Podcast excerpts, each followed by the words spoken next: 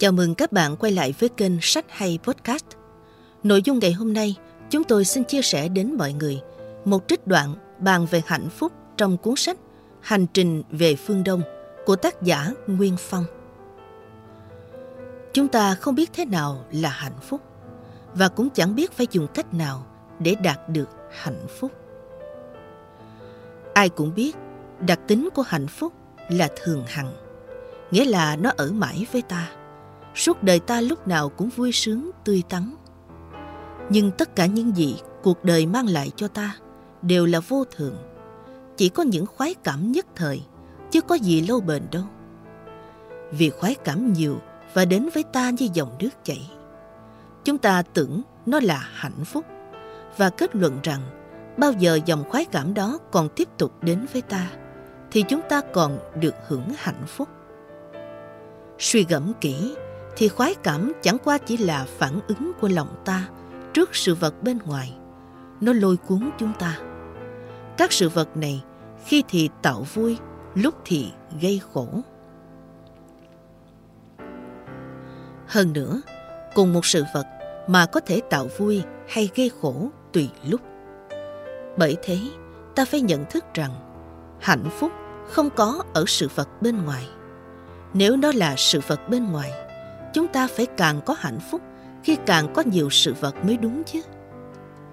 Thật sự, người giàu có lắm vật chất chưa chắc đã hạnh phúc hơn kẻ nghèo.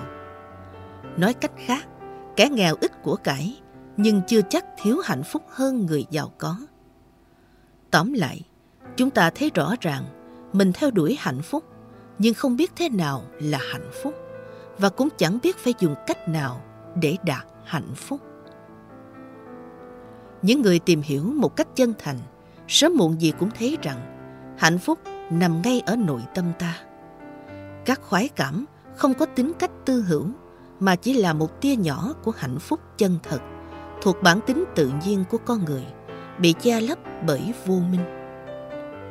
Một con chó gặm xương bị trầy miệng chảy máu, nó lại tưởng rằng máu phát xuất từ khúc xương. Chúng ta cũng thế, cứ tưởng sẽ được hạnh phúc khi chạy theo những vật ngoại giới.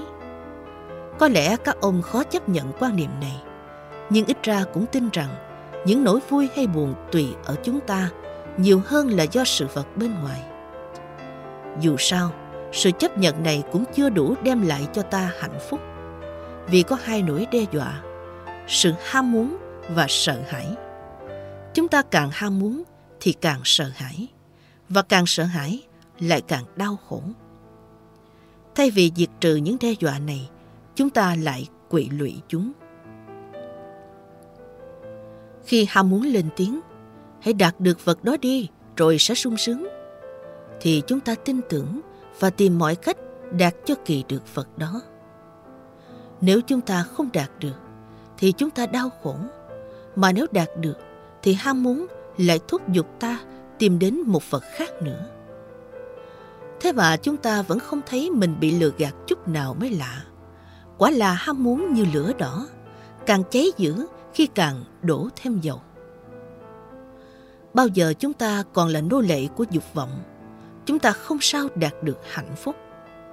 Nếu đạt được lại sợ mất đi, càng có nhiều càng lo sợ nhiều, có đúng thế không?